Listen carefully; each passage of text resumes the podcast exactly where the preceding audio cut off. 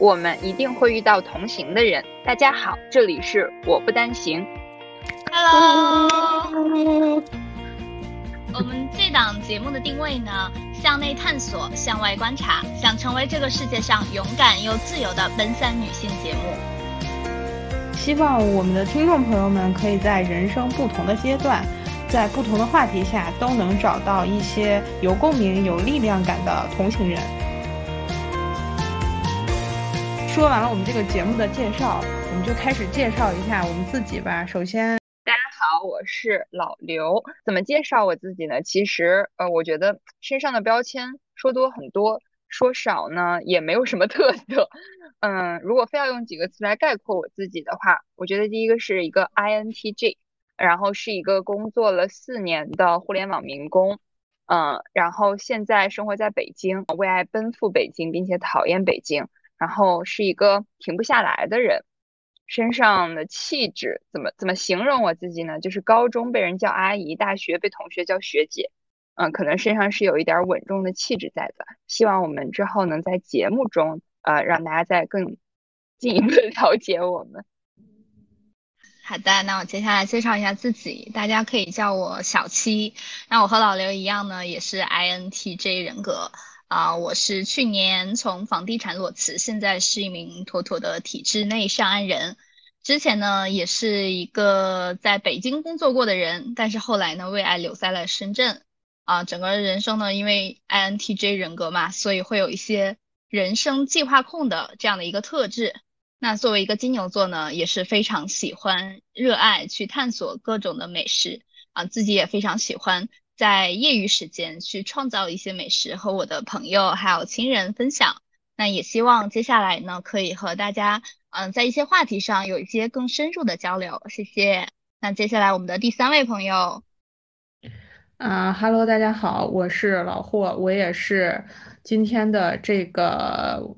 朋友们里面唯一的一个艺人，虽然虽然我听起来不是很艺，也是唯一的 FP，所以。我的 MBTI 实际上是 ENFP。我我的经历的话是之前一直在学建筑类的行业，然后现在转行到了互联网，是一个苦逼的产品经理。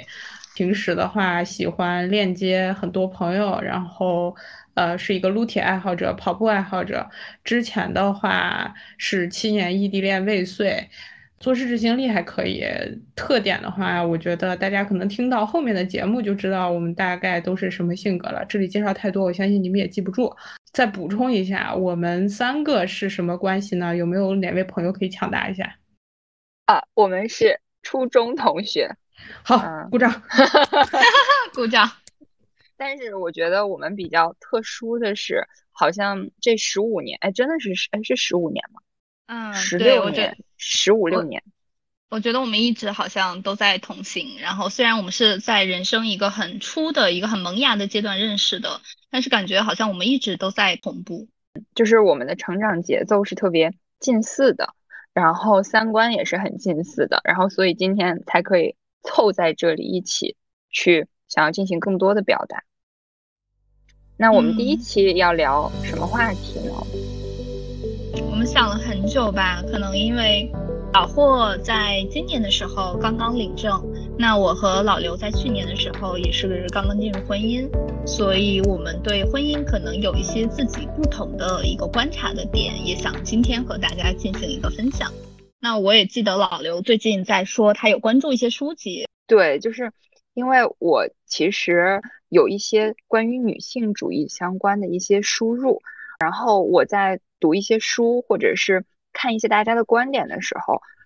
我会觉得我非常认同这里女性主义的观点，所以我有时候在思考，呃，说进入走进婚姻，然后包括嗯女性主义或怎么样去对待婚姻和亲密关系，就这些事情它是怎么样的一种关系，以及它是不是甚至是有冲突的，也想在今天和大家去探讨一下。我的话就是。感受比较丰富和单纯，可以放在最后讲。来，小七同志，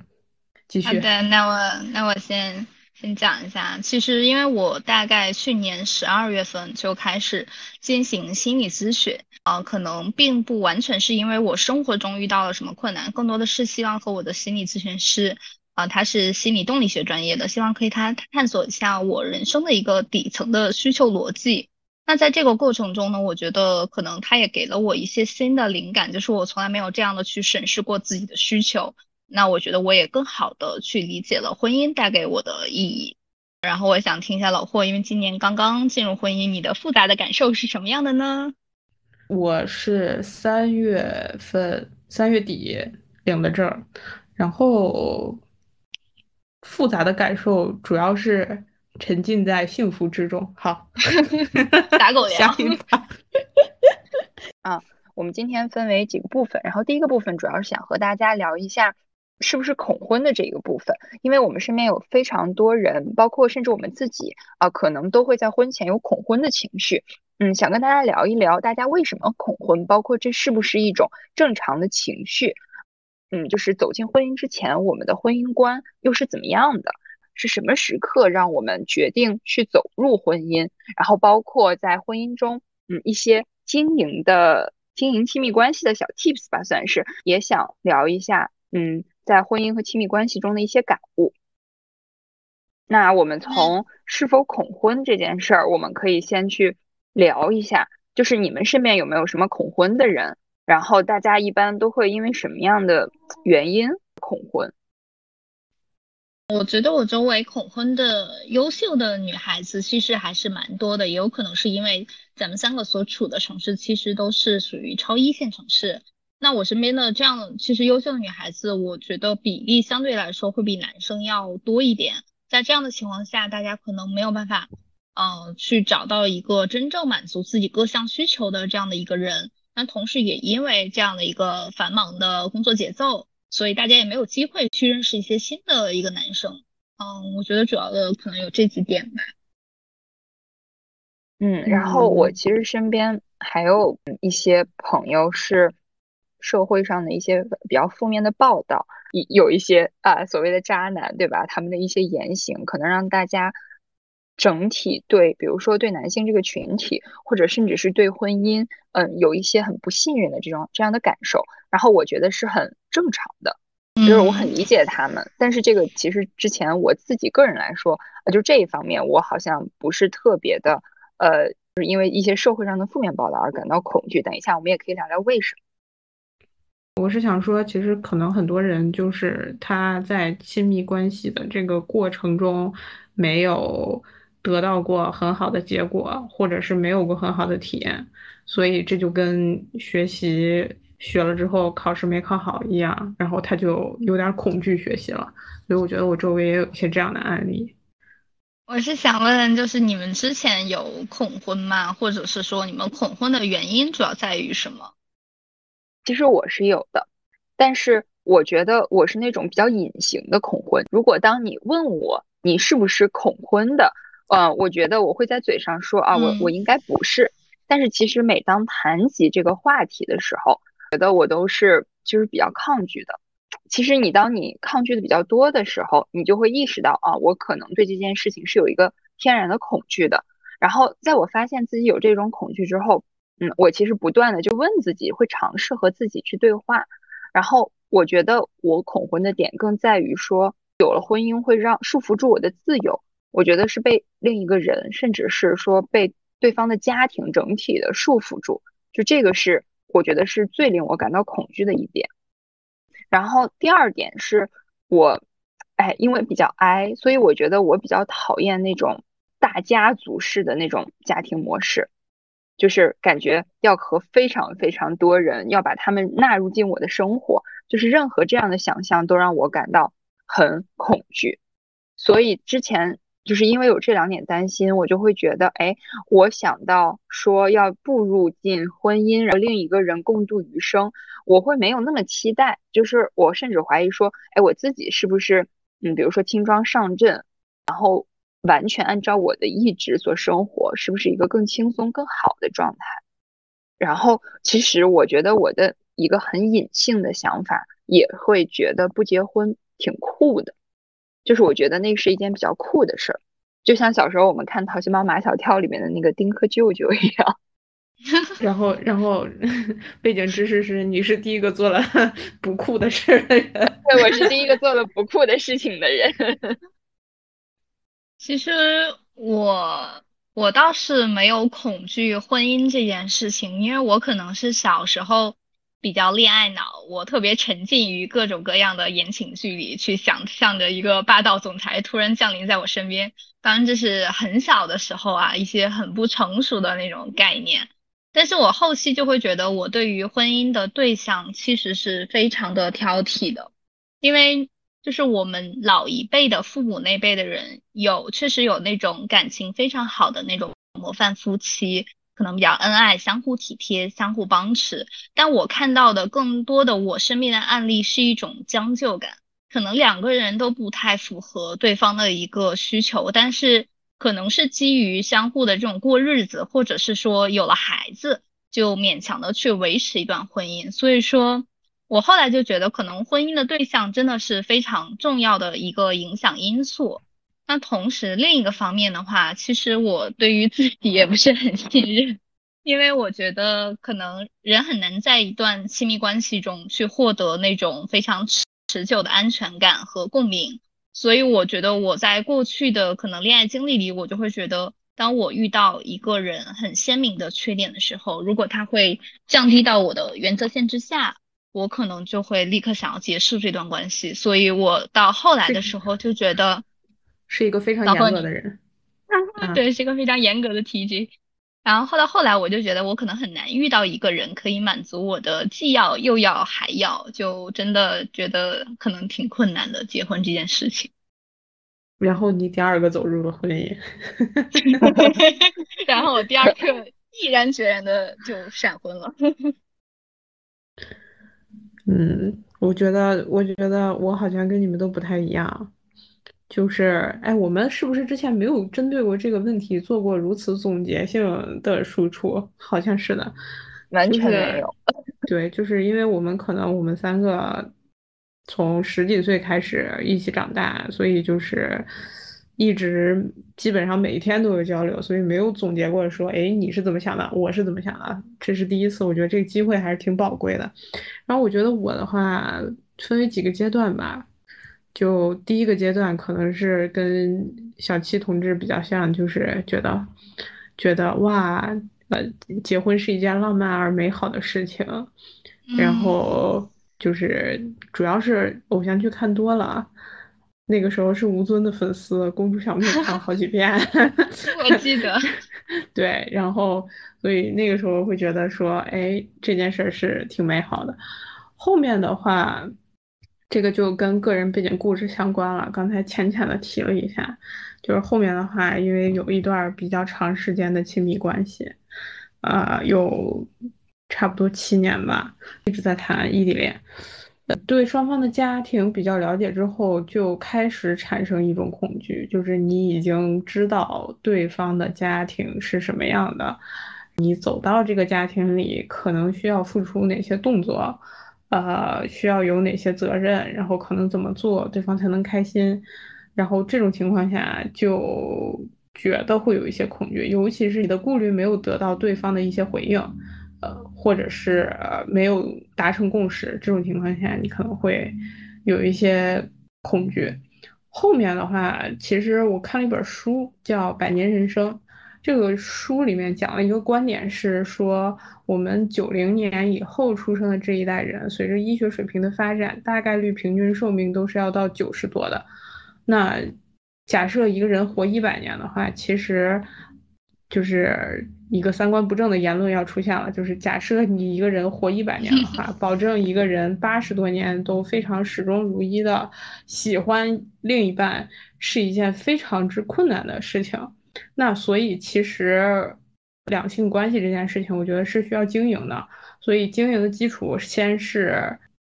像刚才小七说的，这个人是一个什么人，是一个拥有他拥有什么样的土壤，他是不是可塑造的。然后其次就是你们两个的成长有没有很同频，然后有没有一直在互相关注对方的一些变化、一些动态，是不是真正的把这个关系经营好了。后面的话，我也会觉得，因为我逐渐在强大，我也觉得我会变得更加自信。我会觉得说，这个婚姻这个东西，它其实是个奢侈品，就有了就很好，非常好；就没有的话，我也可以活得很好。所以就没有那么。多的考虑因素之后，好像变得很轻松了，所以就遇到了我现在的老公，然后两个人就觉得有很多共识，有很多契合，就我就不撒狗粮了，狗粮留在后面再撒，就就逼 这段，请后期给我配一段逼。所以就是我感觉对老霍来说，更多是想开了，觉得。这并不是一件可怕，然后甚至它可能也并不是一件特别令人那么期待，或者是你一定对他有那么百分之百信心的事情，所以就顺其自然就好了。我觉得可能站在我们和他和他这么多年好朋友的一种角度，我觉得可能也是遇到对的那个人的时候，可能你的心境也会产生一个变化，因为有他给你源源不断的一种信任和支撑感。其实我我个人的感受是，呃，我觉得恐婚是一件非常正常的事情，而且我甚至希望大家非常恋爱脑的女孩子，或者是甚至是男孩子，在想要走入婚姻之前，就是要多质疑自己，要多去问自己为什么。然后包括如果我觉得，如果我们感知到了恐惧。那我就要去理解我的这个恐惧是来自于哪里的，因为它可能是我很比较潜意识的部分，是我之前不了解自己的部分。啊，说到这儿，我想起了我的心理咨询师最近跟我说的，因为他是心理动力学派的，他们主打的理论其实就是在和你的对话中去探索到你自己可能日常生活中不想表达，或者是潜意识想逃避的那些无意识的。思想和行为，然后我觉得这些无意识的行为，其实有点类似于你恐惧去表达的一些事情，这些可能更多的是决定了你的底层的需求是什么样的。而伴侣作为亲密关系中最重要的一环，其实它是一定要满足你的底层需求的，这样你们可能才会去走的越来越长久一点。啊，我就是刚才突然想到了这个点，嗯。嗯，对我非常的同意。就是我觉得无意识的部分，那个可能才是我们嗯人生中需要不断的去了解和探索自己的部分。就是我觉得相比于世界，自己可能更值得被探索。是的，就是因为刚才我们也聊，就反正我听下来，我觉得咱们仨没有一个人是那么的期待婚姻这件事儿，或者是至少都看到了一些负面的部分，没有那么令人期待的部分。那我们最后为什么？会决定想要去走入婚姻，它是来自于某一个时刻，还是嗯，它是一个过程，还是怎么样的？那就从最最近的结婚的这位朋友开始说吧。时刻的话，其实我觉得好像是很多时刻累积起来的，因为就是岁数已经不小了，所以首先在走入这段关系的时候，婚姻这个事情就是一个不得不谈的问题，就是大家很难说，我就先高高兴兴的谈恋爱，然后谈了一年再去谈这个事情，就我们两个很早就开始谈这个事情，然后。我那天想了一下，我觉得让我比较触动的一个时刻，反倒是我跟他在一起之前的一个时候，就是哪个时候？我没有参与吗？你没有参与？好的，请讲。有一次我们在讨论，就是公司里面的有一些同事，然后，嗯，女生可能怀孕啊，然后包括对职场的一些担心啊。的时候，然后这个时候我老公就很有英勇的站出来说：“说我并不觉得当家庭主妇或者是当家庭主夫是一个什么问题。他说我反倒很憧憬，说我每天就在家带带孩子，把老婆伺候好，然后让她去上班，然后我跟孩子每天玩的很开心，在家做好饭等老婆回来。我当时我要插一句。我 要插一句，昨天他也表达了这个观点。昨天我们见面的时候，他也说，哎，如果以后我们有了孩子，必须有一个人要辞职去带孩子，我愿意当那个人。我也要插一句，那个前段时间我老公也说了一句类似的话，可能他们是不是有一些共性？现在反思，不不对，反思不能叫反思。现在复盘下来，我觉得是这个时刻会让我比较明显的感受到尊重感，可能是这个时候会让我首先对这个人产生好感。然后觉得他很平等的在看待我，而不是拿一些中传统的这个观念来去看，说，哎，你是一个女生，怎样怎样怎样，这个可能才会导致于有了后面的故事。然后，呃，走入婚姻这件事儿是从一开始就很认真的在谈的。我觉得我们俩是有一些基础共识的，就是首先结婚这件事儿，其实更多的是对我们的父母会比较有意义，其次就是对。一些重大事故上，比如说，万一真的有一个人要嘎了，那个可能需要有一个人签字，这种事情上会比较有意义。其他的话，其实对我们人生生活每天的生活过成什么样，并没有什么影响。就领证和不领证，该高兴就还是高兴，该不高兴，该面对的问题还是要一起面对。但确实，我我觉得领了证之后，会有一些在心理上会有一些仪式感。你会觉得说，哎，是一个整体了，生活要跟以前不一样了，是会有的，但是会很短暂，后面还是要该怎么过怎么过。所以这个共识基本上达成了之后，就我们两个就后面就走的比较顺利吧，就也没有一个具体的时刻说，就这个时刻觉得啊，我一定要结婚了或怎样。就我觉得跟小七说的很类似，还是跟人有关系。嗯，确实。那对于我来说的话，我觉得就是我想要结婚，可能是一个时刻，但可能这个时刻是由就是他带给我的多重感受来驱动的。嗯，因为我跟他在一起，其实两三个月的时候，我就有想跟他结婚的这种冲动了。有可能这个大家可能会觉得这是一种恋爱脑上头的行为。我刚想评论，谢谢你。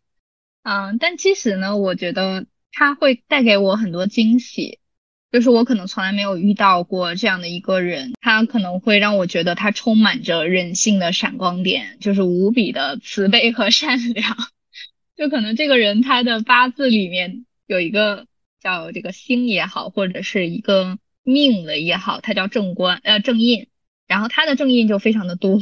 所以，这个从八字命理学来讲，说这个人可能比较的慈悲善良，所以他在面对世界上发生的很多事情的时候，他总是有一个非常的积极乐观的态度。这一点其实是和我是非常不一样的，因为我是一个 TJ 人格，就非常的焦虑，所以他可以抚平掉我面对很多未来的困难也好，或者是未知也好的那种焦虑感，带给我一种有点类似于我母亲带给我的那种安全感。就是这种感觉，我好像这么多年吧，人生这二十多年，只在我母亲身上得到过。另一方面呢，也非常的尊重女性，就是我们生活的相处中，我其实觉得她非常可以 get 到我的每一个小情绪，所以我不用说出口，她也可以懂我想要什么，或者是我体会的体会是什么。同时，就像刚才老霍说的这个。小马哥其实是非常愿意在家作为一个全职爸爸来带孩子的。苗先生之前也说过类似的观点，就是他觉得如果我的事业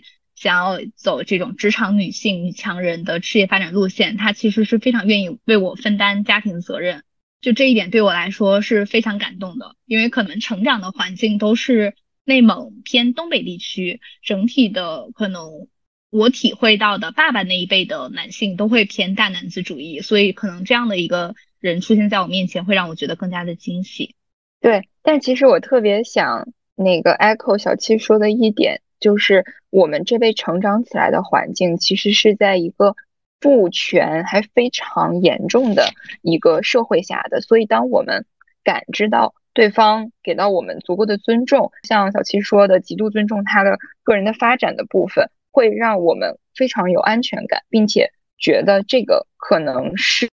一个必须要的条件。是的，对，我觉得，嗯，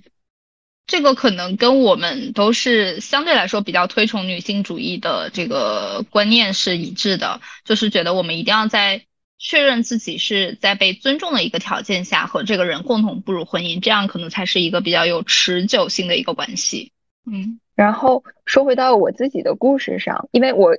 在问自己这个问题的时候，说它是一个时刻还是一个过程，其实我更觉得它。就是决定结婚的这个过程来的很悄无声息，然后不同于刚才老霍说的，他们在刚在一起的时候就非常认真的就觉得年龄不小了，在考虑婚姻这件事儿。我和我先生现在是在，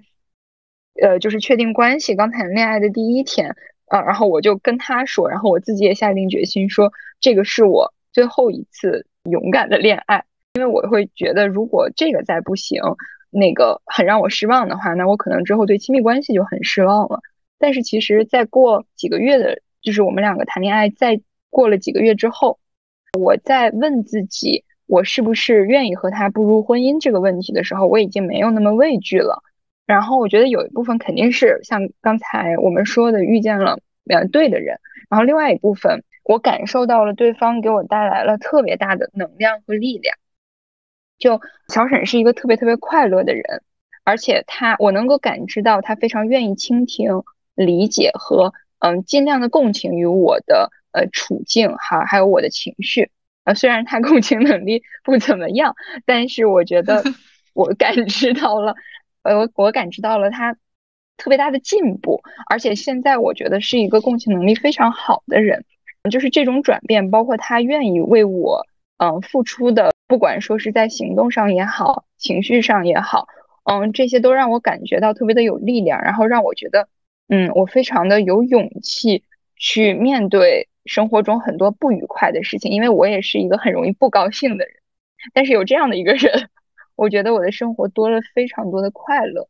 然后第二个部分是，我觉得跟他在一起之后，可能也是因为工作了的关系，呃，我觉得我对自己有很大的底气，就是我在想。那一段婚姻最差的结果可能是什么？那也不用多说，对吧？就是当然，在不遭遇什么家暴啊、呃什么负债啊这些非常非常 drama 的情况下，我会觉得最差的结果也没什么。而且我对我凭借着我对自己的信任，我觉得我看我选择的人他不会糟糕到什么程度，并且我也有能力给自己兜底，这个让我觉得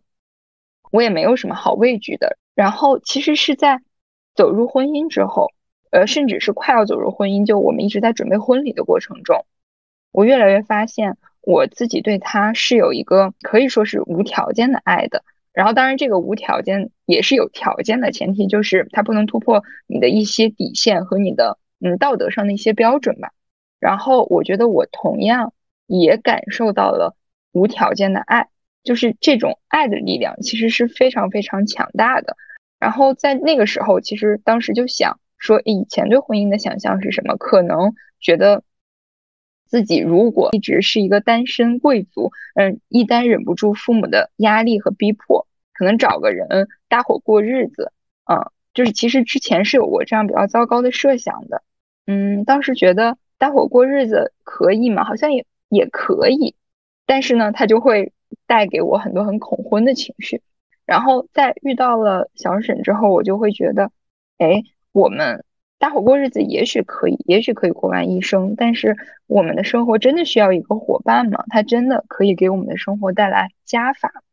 所以就这些感受和思考，它会让我觉得，哎，婚姻好像不是一个恐惧的事情。嗯，老刘提到这个搭伙过日子，我想到我。一段时间的那个爱情观其实是有过变化的，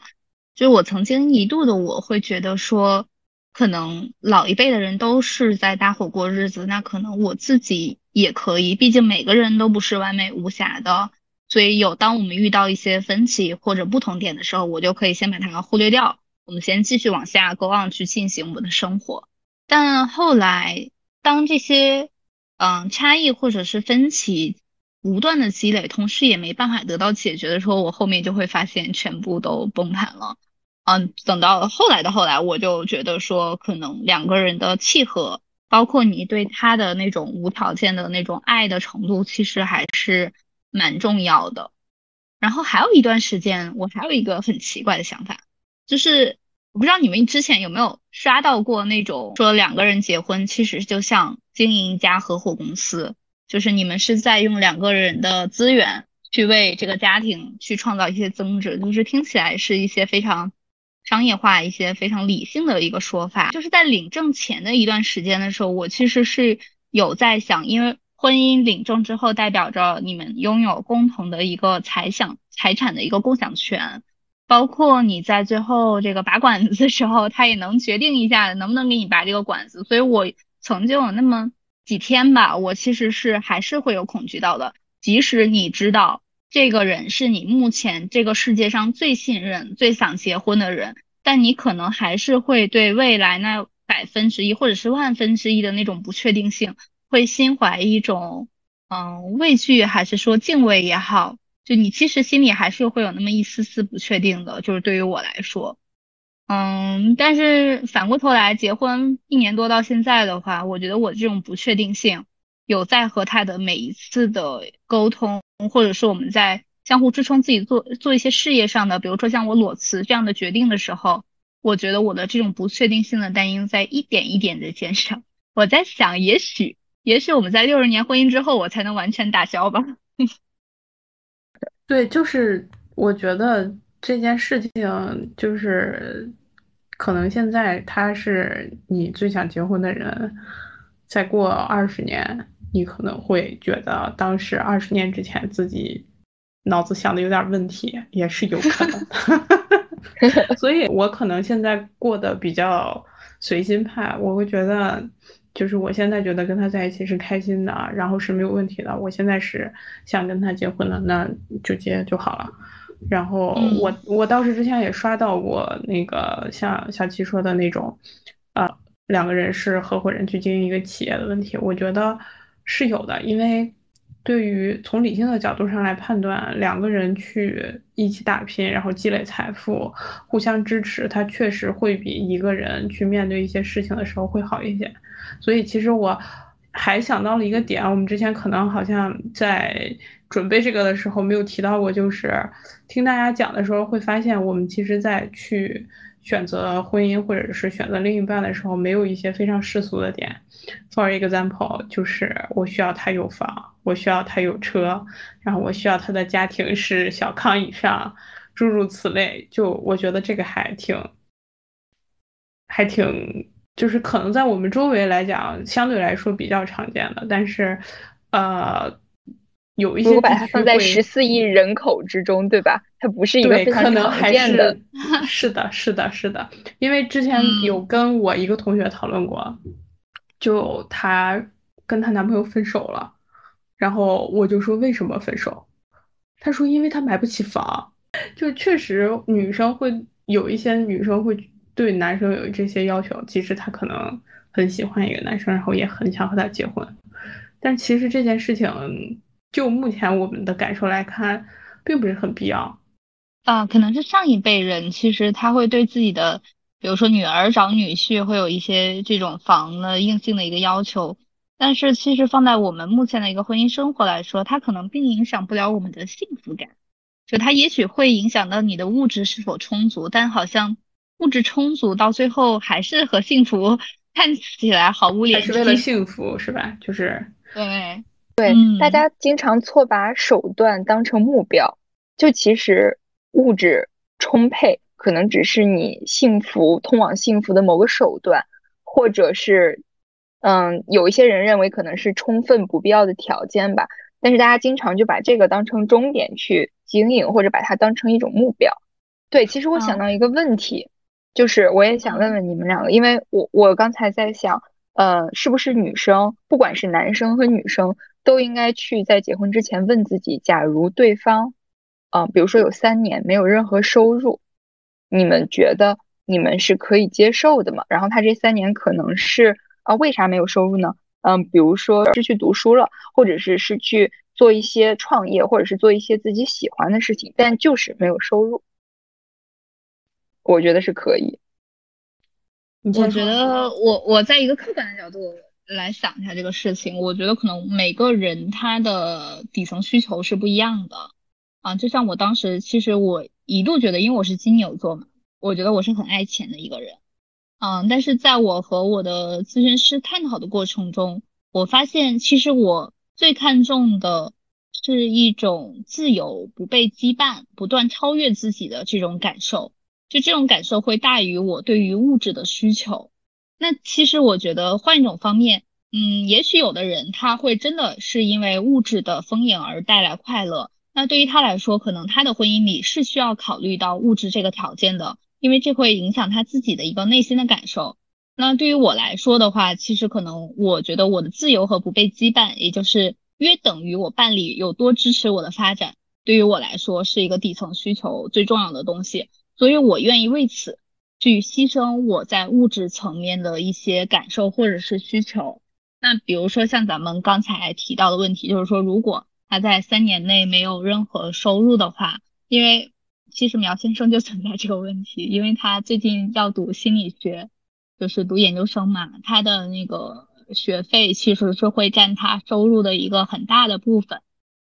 嗯，但是你就会觉得说，因为他尊重很尊重你的各项的发展，所以你也去愿意去反过来去支持他。所以我觉得可能这就是你说的那种我们俩坚定可以进入婚姻的那个原因。老霍，你怎么觉得这个问题？呃，我觉得是这样的，就是两个人是一个，我在这一方面相对来说可能比较理性。我是觉得，首先没有收入是 OK 的。但是我可能会对他有一些希望，这些希望表现在首先，我只我需我大概需要他知道他自己这三年在忙活什么，就是嗯，类似于创业的话，他要有一个目标，他有一个可落地的计划，然后他想获得的可能，比如说他是想获得一些能力，或者是他想结识一些资源等等，就是我是希望在做这个决定的时候，不是盲目做的，也不是盲目支持的。因为我觉得，还是从理性的角度上判断，我们两个确实是一个企业，难免的会遇到一些家庭风险。如果最坏的情况下，他的父母如果遇到一些问题，在这三年内的话，如果他也没有收入的话，那这个风险其实某种程度上是需要我来承担的，或者是我们会承担更大的压力。所以这个事情我可以接受，但是我觉得需要知道这三年是为了什么。就大概需要获得什么？他可能获得的不是钱，他可能是比如说我要学一个什么技能，或者是我需要我三年之后想获得一个什么样的幸福感，然后需要有一个目标。我我我可能接受不了的是那种，就比如说第一年干，呃，第一年躺着，然后第二年可能干一半儿，然后说我不想干了，第三年可能说，哎，我干的这个还是不行，我想翻回去。我我肯定是接受不了这种的，我觉得你是需要有一个目标的，这是第一点。第二点就是，我觉得是要说清楚的，就是可以支持，但是在这个里面，如果我们遇到了一些风险和问题，就是像刚才举的例子，比如说，如果他的父母遇到了一些问题，或者是我的父母遇到了一些问题，那这个时候，呃，因为没有收入，那可能就需要带来的是一些。精力上的多分配，就一个一个出钱，一个出力嘛。这个这个事情是很很很很很简单的一个道理。或者说，如果你要获得的事情，举举个例子，比如说你在创业。这件事情也是我们认可的，是我们认为这件事情能够带来的收益是非常大的，能够改变我们人生的一件事情。或者举个例子，举个嗯，比如说马先生说这三年我要去念哈佛了，我们的这个人生可能就此被改变了。这个件事情是一件优先级非常高的事情，那我觉得我多付出也是 OK 的。但是问题是要都谈清楚的，并且要先有一个共识，然后我才会支持。呃，我觉得如果是没有一个什么目标，然后遇到一些问题的时候没有共识，然后只是希望我无条件支持的话，我会划分好的。我因为这件事情，其实我们也有过类似的讨论。面对一些职业选择的时候，比如说马先生可能觉得，哎，我要想去武汉创业，啊，那我们遇到一些问题怎么办？然后没有收入怎么办？然后甚至可能，比如说需要。呃，一个人挣工资，两个人花，甚至还要再做投入，怎么办？这些问题其实我们都是讨论过的。但是我觉得，因为你已经是一个家庭了，并且是有法律责任的，所以其实是要为这个集体或者是为这个公司去承担一些责任的。嗯，我是这样想。我我非常同意要有目标的这个点，就是嗯，肯定，嗯，我觉得这里坚决不是说鼓励大家恋爱脑，愿意为对方，嗯，不管是男生还是女生，我愿意付出所有的东西去支持他的所有的决定。我觉得这个一定是不对的。我觉得刚才我可能有一个假设是，他比如说停摆在收入上停摆的这个三年，他应该是有一个更重要的东西，就是这个人在他的人生优先级或者在我们的人生优先级已经是更高的，他可能是去追求某种幸福感啊，然后可能是追求某种意义感，或者是想尝试。想证明自己的某一个能力啊，或者是想法，我觉得这些都是可以的。但是要，嗯，就是两个人要对齐这件事情的人生优先级是很高的，就是坚决坚决反对。就比如说有一个人就想在家躺着，然后想让另一个人养他，这个是坚决不可以。我是觉得，就是机遇的前提肯定是你们家庭的结合，家庭的需求会大于两个人的需求。那他做的这个事情，肯定是积极上进，去更好的去为了满足你们整个家庭的一个需求，或者是说个人的成长。那个人的成长其实也是为了，呃，我觉得也是为了前一个目标。所以在这样的前提下，嗯，就包括苗先生的这次的决定，我觉得可能都是基于这样的一个逻辑来做的。甚至我觉得，如果真的就是说，哎，我现在工作抑郁了，我就是想躺半年，我觉得也 OK。但是要说明白，就是我躺到什么时候，要给一个答复。对我理解，但是如果比如说真的是对方抑郁了，就是假如说他真的是确诊，他是比如说是嗯抑郁症或者有一些精神上的问题，这个时候他可能比如说也很难给出这种答复。对，但是我觉得这种答复是，首先就是如果他抑郁了，这是属于他生病了，这就好比说这个人身体上就病了，他得肿瘤了，你是没有办法让他有一个答复说一年肯定好的，所以他不是在这种同一个讨论的层次，他是属于一种病，就是如果说这个人他就是好好的，然后他就是想躺，我觉得那。也可以躺，但是需要知道说我躺多久。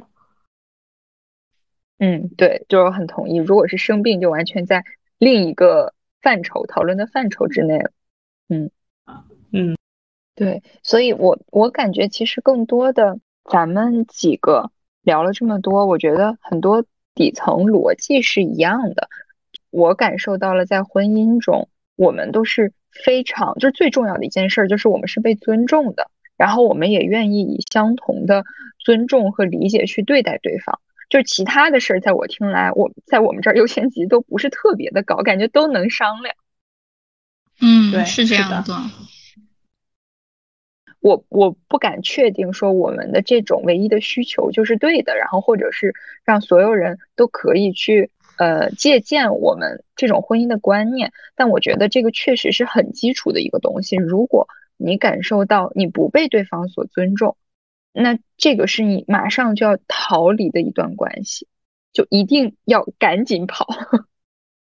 是的，尤其是现在可能比较流行 PUA 的这个词嘛。那在爱情里面，如果你的行为或者是你的一些小小的成就都不会被鼓励，而是遭遇了一些贬损的话，就是你要尽早的离开这个对象，就说明他的这个亲密关系对于你个人来说其实是具有非常负面的一个影响的。对的。然后还有就是听到这一期节目的男性朋友们，不要以为结了婚就完事儿了，就骗到手了，不是这样的。亲密关系可能是一个要长期经营的课题，嗯，所以不是说结婚就是一个终点吧？我觉得反倒更是一个起点。嗯，然后老霍刚才一直提到说，觉得亲密关系是要经营的。你有在婚姻经营这个上面投入了比较大的一个心力，或者是你觉得你是怎么样去做这件事儿？嗯，我觉得还是要多沟通吧，呃，需要两个人可能心理的成长，啊、包括一些心理状态的变化是能共情的，我觉得是很重要的，因为这个可能借鉴于之前的这个亲密关系经营的失败经验，就是如果长时间不沟通的话，你会发现，呃，你说什么他是不懂的，他说什么你也是不懂的，就两个人没有办法互相理解。我觉得可能就真的变成了说两个人就是纯纯合伙人，没有办法产生任何情感互动和依赖，这个关系就会开始走下坡路。所以我觉得沟通可能是一件。最重要的事情，还有就是除此之外，我觉得最好的经营反倒是经营好自己，少去关注一些对方是不是今天吃喝拉撒啦，对方是不是今天这个天气很好，然后穿多穿少啦，这当然也是要关心的，但是不要放太多精力在上面，可能更多的是要去看说自己的一个目标是什么，呃，自己有没有更好的爱自己，我觉得要先。把自己爱好，然后才会更好的把关系经营好，是我目前的短暂的这个经营经验。小感悟是吧？是，我非常的同意。就是呃，因为我大概已经一年多的时间了，我们在聊到婚姻经营这个词的时候，特别希望说经营这个词不要带给大家误解，就是不是说经营，不是说我们需要处心积虑的，或者是很耗费我们自己的心力去取悦对方。而是做的这些事情，既可以能够增加我们之间亲密的关系，然后也可以是让我们自己感到开心、取悦自己的。这个就和老霍刚才说的爱自己是非常契合的。呃，然后我的小感悟是，我觉得我们都需要一些就是很高质量的亲密关系的一些时刻。就是我们经常会喜欢逛我们家旁边的一个很小的公园儿，然后它有一条很小的河，我们就非常喜欢沿着那条路就是溜达。然后我为啥喜欢这个溜达呢？是因为我们在这个溜达的时候，我们所有的注意力全部都是在对方身上的。我们既不会去看手机，也不会去被其他很多事情吸引我们的注意力，而是就很专注的在听对方讲话，在分享自己的一些看法。这一天高兴的事情，不高兴的事情。嗯，就是那个时刻会让人感觉非常的安心，能够获取力量的一个时刻。它的本质是一个非常良性的沟通，然后我觉得在我这儿就是一个很高质量的亲密关系的时刻。也就是要保证沟通的质量。对，嗯，是的，我觉得这种高质量的亲密关系，其实对于我们自己一个积极的一个生活的心理状态是有很大帮助的。前段时间看过，刚好看到了一个理论，叫人际关系期望理论。它其实想说的就是一个积极正向的反馈会带给一个人无限潜力的成长。就比如说小时候，可能你妈妈会说：“今天你的作业花了多长时间完成呀？”你回答说：“妈妈，我花了四十分钟。”然后妈妈如果对你说：“哇，你好厉害呀！那你能花三十分钟完成吗？”第二天你大概率是可以花三十分钟完成的，然后去骄傲的和妈妈说：“我居然很快的就完成了我的作业。”就是两性关系中，我其实很愿意去给我的另一半这样的鼓励。我也在这个这一年多的这个过程中，我发现他真的会有一些小的惊喜给到我，比如说很小的一件事情，就是结婚之后可能大家肯定会遇到这个家务分配的问题。就一开始的可能，因为男性他本来的细心程度是不如女性的，所以他做家务的时候可能比较粗枝大叶，比如说这儿擦了，那块就忘拖了，就这样的事情会经常的出现。但是当我去鼓励他做的好的每一件小的家务的时候，比如说我你今天这个地拖的好干净呀，等等，就是听起来可能很离谱，一些幼儿园夸奖。等到今天我再回头再看他做家务这件事情，我就会发现他现在眼里特别有活儿，就是。可能家里稍微乱一点的时候，他会比我先看不下去，就是把整个家庭就嗯搞得很干净。所以在这个过程中，我觉得可能这个人际关系期望理论真的是可以实施一下，它可能可以在我们的亲密关系中带给我们更多好的体验，而不是比如说你去抱怨说你今天又不干活什么的，这样其实两个人心情都会不太好。也就是我有时候挺愿意当一个老公保女的，就现在很流行的一个词。就是让他感受到，可能是他是被需要的，然后他是可以为这个家庭起到一些作用的，这样的感受其实还蛮好的。和对方的沟通向着你自己期望的方向而沟通，然后去鼓励他，有那么点心机，有那么点小心机，但是又很有用的。论如何把老公培养成爱干活的老公。你们会不会有一些比较善意的表演时刻？可能他不是基于什么一些比较呃特定的目的，但你可能是希望更对方更愉悦的这个时候，你们会有这样的情况吗？我在思考，我觉得会有的时候，其实上了一天班儿，大家可能都很累，都很丧，然后这个时候你可能发现他今天遇见这个事情比你遇见的这个事情更大，我就会表现的我今天没有那么丧，表现的我今天很高兴。就这个生活可能没有那么丧，然后从其他地方感受到一些正能量吧。然后还有就是可能也会有像你说的这种情况，就是我老公他其实是有有一点没有自信的。我是觉得要多夸他，然后他才会有自信，才会能够把一些事情做好。就可能有的时候就是夸的，他自己都会觉得说有点浮夸吧。但是其实，但是其实，我觉得是需要的，就是要多给正向反馈。这个时候，呃无论是给一些正能量啊、正向反馈啊，在自己精力范围允许的情况下，有的时候会有一些可能把自己表演的更正能量一些的这个成分在。嗯，说起这个，其实我觉得我也会有，哦因为刚才说到就是自信那个点，嗯，我老公是一个看起来非常开朗的人，但我觉得。他可能因为在，比如说在学业上，呃，或者是之前工作和实习的经历很少，他没有在他的工作中获得过非常好的、很积极的这样的反馈，所以在现在的工作中，他可能经常会有很怀疑自己的时刻。然后我觉得在这种时候，我就应该挺身而出，去帮他建立这种他在工作中的，比如说一些自信也好，或者是认知也好，哦，可能在这个时候就会以。鼓励和支持这样的呃一种非常正面的情绪反馈为主，而不是说，哎呀，你你你怎么不努力啊？或者是呃一些比较偏打击人的，然后这样的一些话语，嗯，我反正我觉得我是在这个方面会做的更多一点，或者是反而会更注意一点，因为在其他方面，我觉得我是就比如说在生活中，我的反馈都是比较怎么说呢？不经过大脑的。在他工作中一些事情，他跟我去呃聊一些他工作中遇见的一些小的困难呀，啊，或者是他和一些客户对接的一些经历啊，我觉得这个时候我就会格外的去关注和想怎么样给他一个更正面的一个呃就是反馈。嗯，确实，我觉得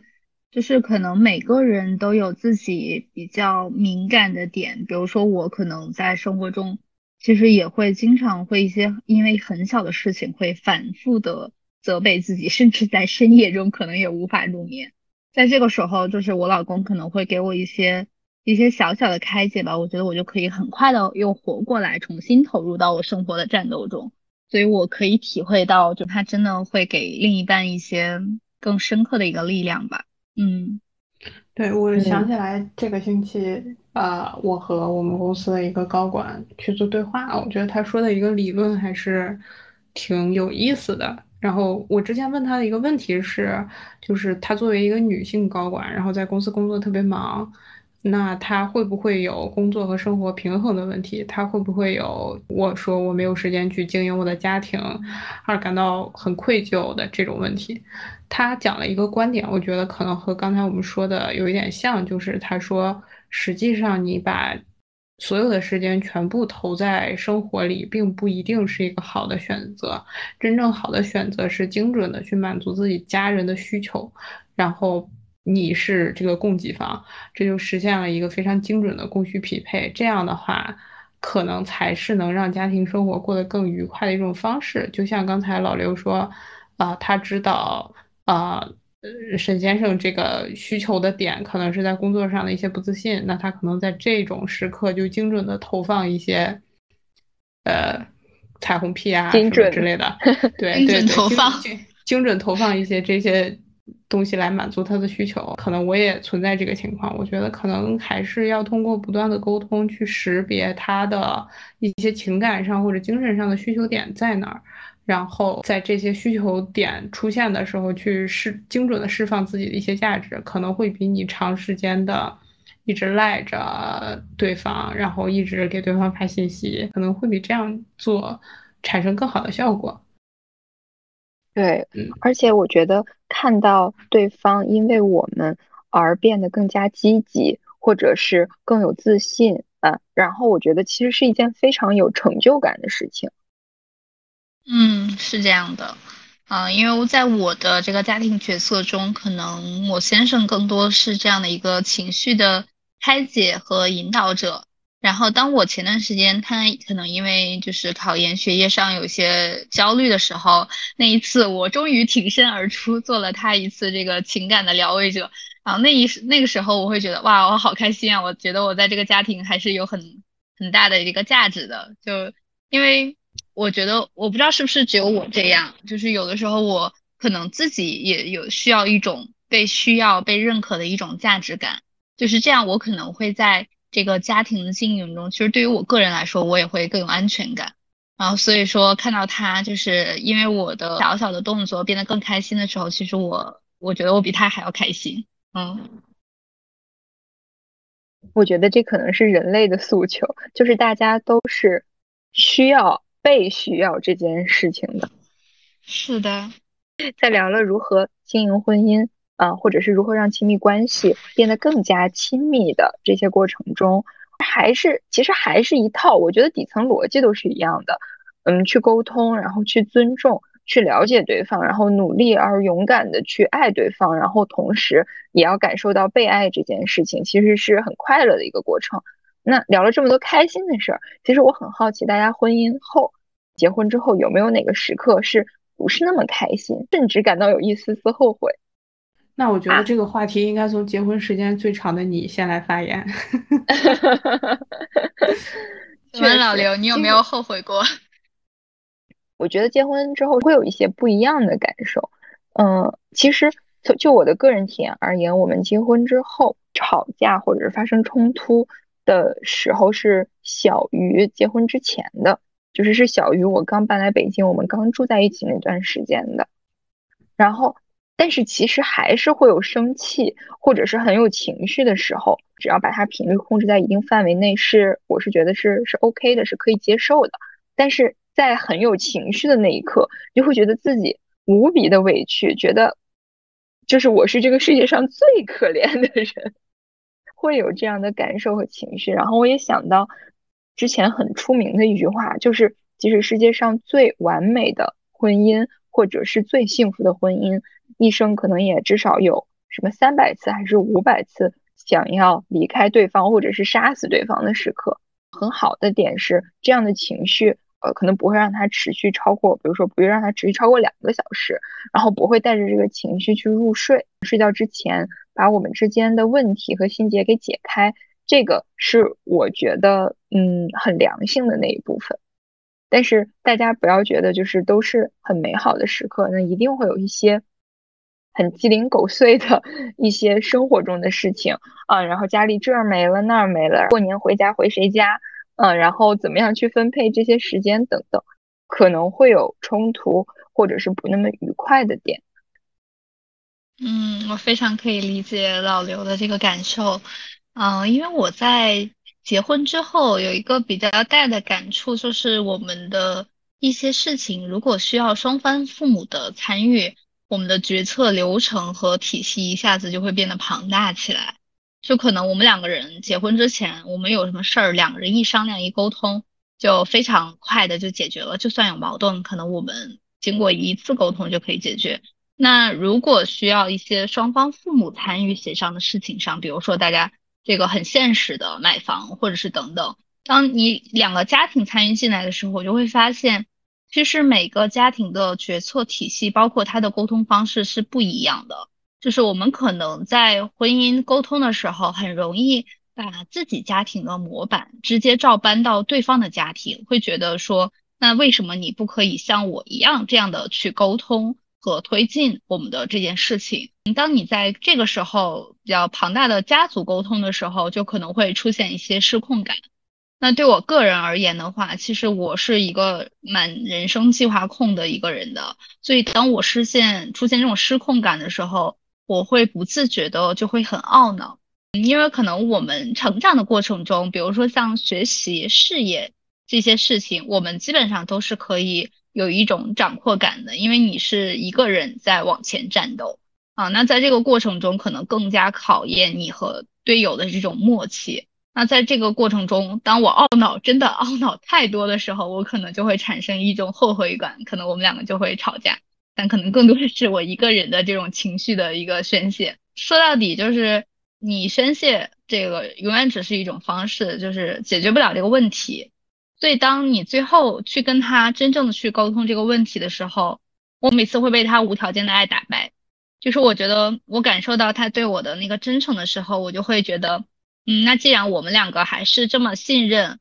和可以彼此去更爱彼此，然后去更好的为我们的家庭做一些增值和成长的，这个时候我就会觉得我可以更加去理解这种大家。庭的这种沟通的一个情况，就是想给大家的建议，就是因为你们恋爱的时候，可能更多的是两个人之间的事情。当你涉及到两个家庭的时候，真的要更多的去促进两边的一个沟通的一个方式的一个提升吧。同时，也要更加善意的去思考一些问题。而在一些比较小的问题的生活日常问题的点的话。我其实建议可以和自己和对方的父母有一些更加直接的沟通，因为我最近感觉到，就是当我们直接的去沟通的时候，其实那个解决的效果有的时候比你的另一半去转述更好，因为他转述的时候经常给你转述错了，就是对方父母的意思。嗯，我我觉得特别有感触，我想再补充一点，因为很重要的一个点，嗯，其实都涉及到了说小家庭和大家庭之间的这个关系。我觉得，因为我是一个非常不。适应大家庭或者是大家族生活的人，然后我更关注的重心的点，包括我很享受的部分，都是小家庭的那个部分。所以现在针对大家庭，就是包括如何和他的家人亲戚相处，就我觉得还是我现在在去处理的一个命题。就是虽然我们两个都达成一个共识，就是我们两个组成的这个小家庭是更重要的，甚至跟我父母包括他父母是一个三足鼎立的状态，但是。假呃，比如说我们过年回到家，我觉得我还是需要去调整我自己的那个状态，去，嗯，也不能说去绷着，但是就让自己去适应自己这个角色，就是啊，我也是他们中的一份子。再说句实在话，我还没有适应的很好在这个角色上，但是我觉得我现在能做到的一点是刚才你说的那个去善意的思考，就是善意假设，其实大家没有任何的不好的心。嗯，但就是我觉得这一点是我现在就是完完全全可以做到的。但是所谓的，比如说像融入感呀，或者是说，呃，我想在这个大家庭中对他们有那种，因为对我老公的爱，然后而对大家有更多的爱，我觉得这个我还说实话还没有做到，并且我其实不是特别确定我在我这未来的一生中能不能做得很好。因为我觉得可能是，比如说能够延伸，尽量的延伸到对他的父母身上，但是在对更广泛的一个大家族的一个意义，可能我觉得对我来说还是非常非常有挑战。嗯，我特别理解老刘在这方面的那个感受，因为我觉得其实我也不是特别擅长处理大家族关系的一个人。嗯，就可能不是特别能周到的去顾及到每个人的感受。然后最近，因为我来大连这边参加了我一个大学好朋友的婚礼，哦，在婚礼上我会感觉到有的人会非常就是在这方面做的非常周到。我我那个朋友她是新娘，然后她我觉得她在她自己的大家族，包括她对象的这个大家族的处理上，都会感觉到特别的有亲和力。就可能每个人都有自己处理的那个方式，只要大家去。真的就是善意的、真诚的去呃为对方考虑的话，其实可能也不一定一定会有什么就是一个范式，嗯嗯，是的，就是我婆婆就是非常擅长这种大家族关系处理的人，整个家族有一些事情都会优先的去找我婆婆去处理，然后这个我觉得是很厉害的，呃，而且她能在这个大家族中如鱼得水，而且她可能非常享受这样的过程，我觉得这个可能。嗯，有性格的部分，然后这也有天赋的部分。我个人觉得我没有这样的天赋，但我并不觉得这是一个问题。他可能对我的人生，对我老公的人生，可能都嗯不是那么的重要。但是我觉得还是会以真诚和善意去对待这个家族。但是我在其中起到什么角色啊？应该不是一个就是我必须要完成的一个使命。我我跟你们俩是相反的。就是，呃，我的情况是，可能因为我自己家里是大家庭，然后我的爸妈是属于大家庭里面承担沟通比较多的角色，所以我觉得我在这上面我自己没有什么负担，反倒是我老公，因为他的家里，他们家四口人可能呃分别在不同的地方，反倒是他们的沟通不太多，所以我在这个上面的感受是，就我时常越界。我时常给他提一些建议，比如说，哎，你今天是不是要给你姐姐打电话了？哎，你今天是不是该给爸爸打电话了？呃，我经常提这样的建议，然后，所以现在我们两个达成的共识是，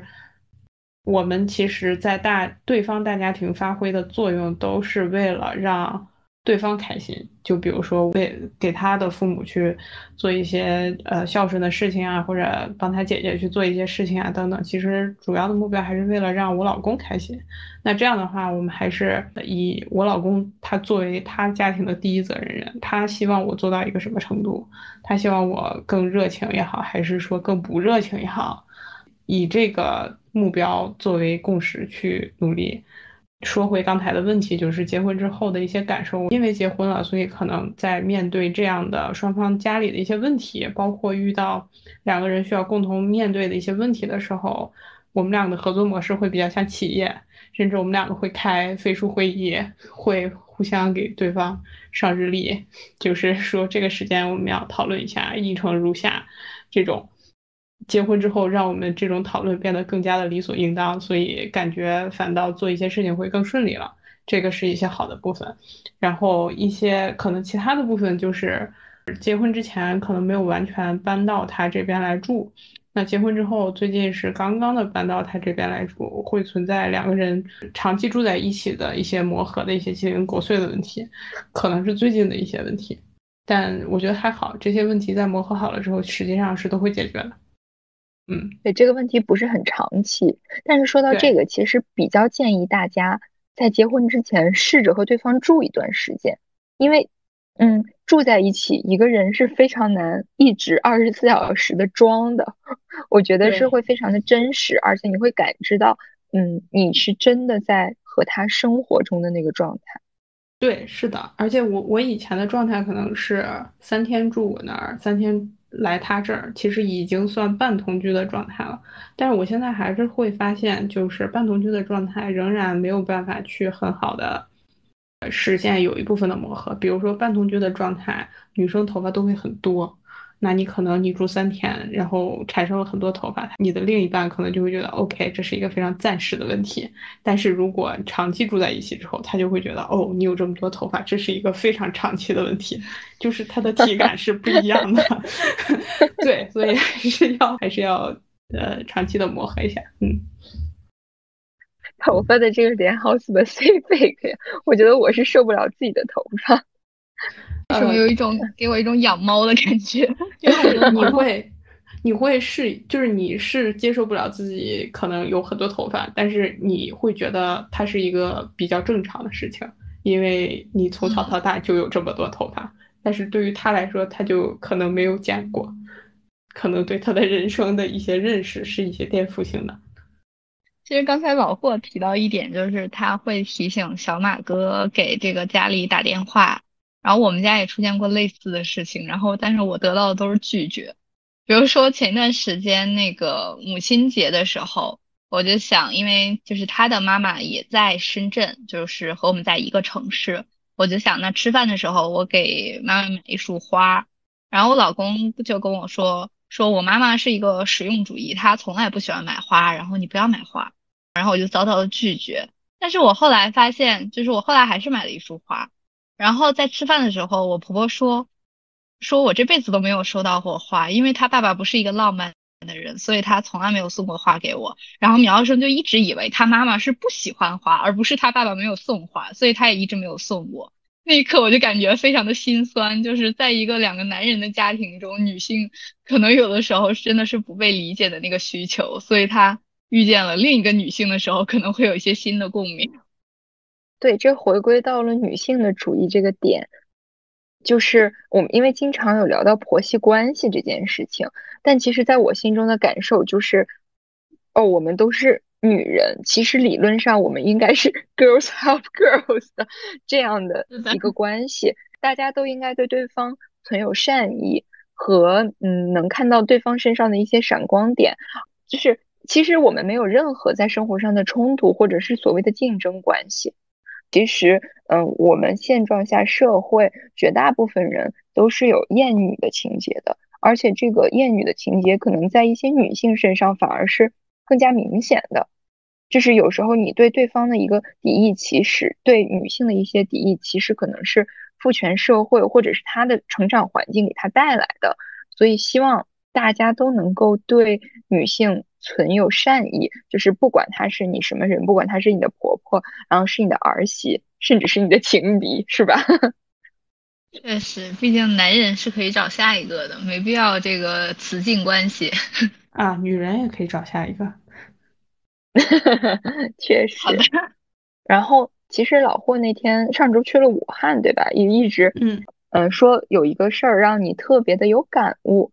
就是你和一群。男性聊天，然后去聊婚姻给他们带来了什么？对，是的，我觉得可能这件事情突然给了我一个视角吧，就是因为我的朋友们肯定也是女生为主，大家可能在一起讨论自己的对象啊、自己的老公啊等等，然后分享一些自己的感受，互相有了认同，会有的时候让我们觉得世界就是这样的，男生就是跟我们对立的物种。然后我们要想办法去对付他们，或者是去跟他们试图相处、相相相处好这种。但实际上那天在武汉的时候是参加了一个饭局，然后这个饭局只有我一个女的，然后他们在这个饭局上就仿佛完全没有看见我，然后非常真诚的分享了一些自己对婚姻的感受。我会突然发现，就是他们思考的视角，其实有的时候和女生是不太一样的，使我有了一个想法，就是两性关系到底给男生带来了什么？因为男生其实也背负了很多的社会压力，这个问题也在我们的小群里面抛出来，然后大家也有了一些讨论。我觉得其实效果还是挺好的吧，就是这种交换视角的这种。我其实比较好奇，就是男性到中年的时候，真的会在停车场待个二十分钟再上楼吗？听起来是的，因为就是首先他们在工作上其实承担了很多，尤其是在一个比较中年的一个状态下，其实他们正是一个公司或者是一个部门比较中流砥柱的一个位置，所以其实压力很大。当然，可能一个女性在同样的位置，压力也会更大，但是。他们回到家之后，因为有了孩子，通常都是从有孩子开始的。有了孩子之后，由于孩子的教育，然后由于在生育之后，女生产生了一些激素的变化，会导致于女生对他们有一些额外的要求，或者说他们感受到的更多的是要求而不是爱。所以会觉得压力会更大，所以他们真的有人会在一个停车场啊，或者是一个什么地方溜达很久再上去，只是真的有这种情况。我觉得反正这件事情更多的不做评判，但更多的是想说，我们可能更多需要去多沟通，然后了解对方在想什么吧。哎，我刚才唯一想发出的感慨就是人生好苦啊！这里对大家的。那种世俗上的束缚和牵绊，有时候真的让我觉得有点太深了。嗯，不过我也理解吧，就是当你这个家庭变成一个上有老下有小的状态下，可能又会和我们现在咱们三个的状态又是不一样的。嗯，你可能自然的会去为另一个生命去担忧，然后想要去对他负责。哎。所以就是，哎，就就让我联想到我这个恐育的呃另一个话题吧。不过这个话题我们可能值得单独的去聊，对，我们可以值得单独的聊一期。嗯，如何去帮助大家缓解这样的压力？其实我好像没有特别好的一个回答，就是即使你在这个小家庭中。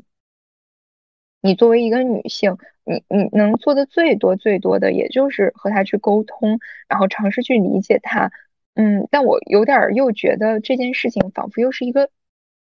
在社会上有那么普遍，所以是值得一个被社会性呃被系统性解决的问题。我觉得确实，因为当有了小孩儿之后，人到中年，他面对的金钱的需求可能是比我们现在要多了三倍左右的这样的一个需求。在这样的情况下，可能两个人也缺少了去情绪沟通的时间。你要去辅导孩子写作业，还要带孩呃带老人去看病等等。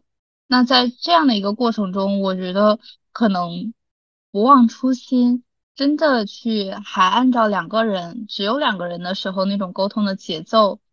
可能会去缓解这些压力吧。但是因为确实是年龄所限，我们还没有到那个阶段，可能还没有办法真正的去给大家提供一些这个方向的建议。那就是至于这个婚姻究竟给男人带来个什么呢？其实我们在小群里讨论的时候，我们三个人也分别去采访了自己的伴侣，就是他们给出。出来的答案，我们还是非常的惊喜的。就那天，我就去问苗先生，我说婚姻究竟带给男人了什么？其实我以为他会说，可能带给他了一些比较现实的压力和需求，因为未来可能也在考虑这个生孩子，包括买房子的事情。嗯，但是让我比较惊喜的是，他说的是，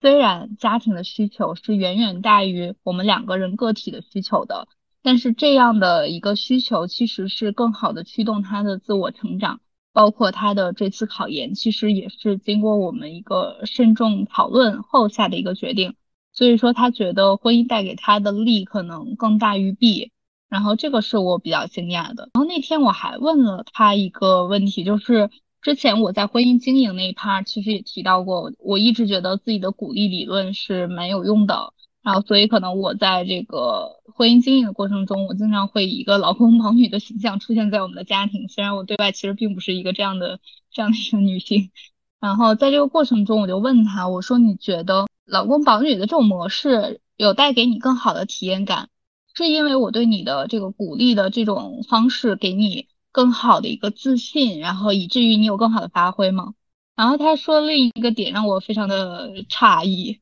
以及一些有点撒狗粮，他说这只是其中的一部分原因，那可能更多，我觉得你其实在我心中是很可爱的一个人，然后可能是因为你的这个存在会给我更多的一个力量和支撑感，啊，就在那一刻，我突然好像又理解了一点点婚姻的那个感受，就是可能真的两个人的那种特殊性，或者是说情绪价值，有的时候会远高于你自己以为的理性逻辑吧。然后关于这个，我我其实也挺好奇，就是老刘上次采访小沈，就是他是怎么说的？我说到这个，我也感觉特别的感动。就是当时我在公司读到他发给我的那段话，我直接就是有泪水溢出，有点抓马。嗯，但其实我觉得最核心的意思是，这个世界上因为有他想到，因为有我的存在，就让他感到。有安全感，并且就让他能够感到快乐，让我觉得说我的存在原来是一件这么有力量的事情。然后我还我好像因为因为他的这句话，然后我觉得我又更喜欢了自己一点。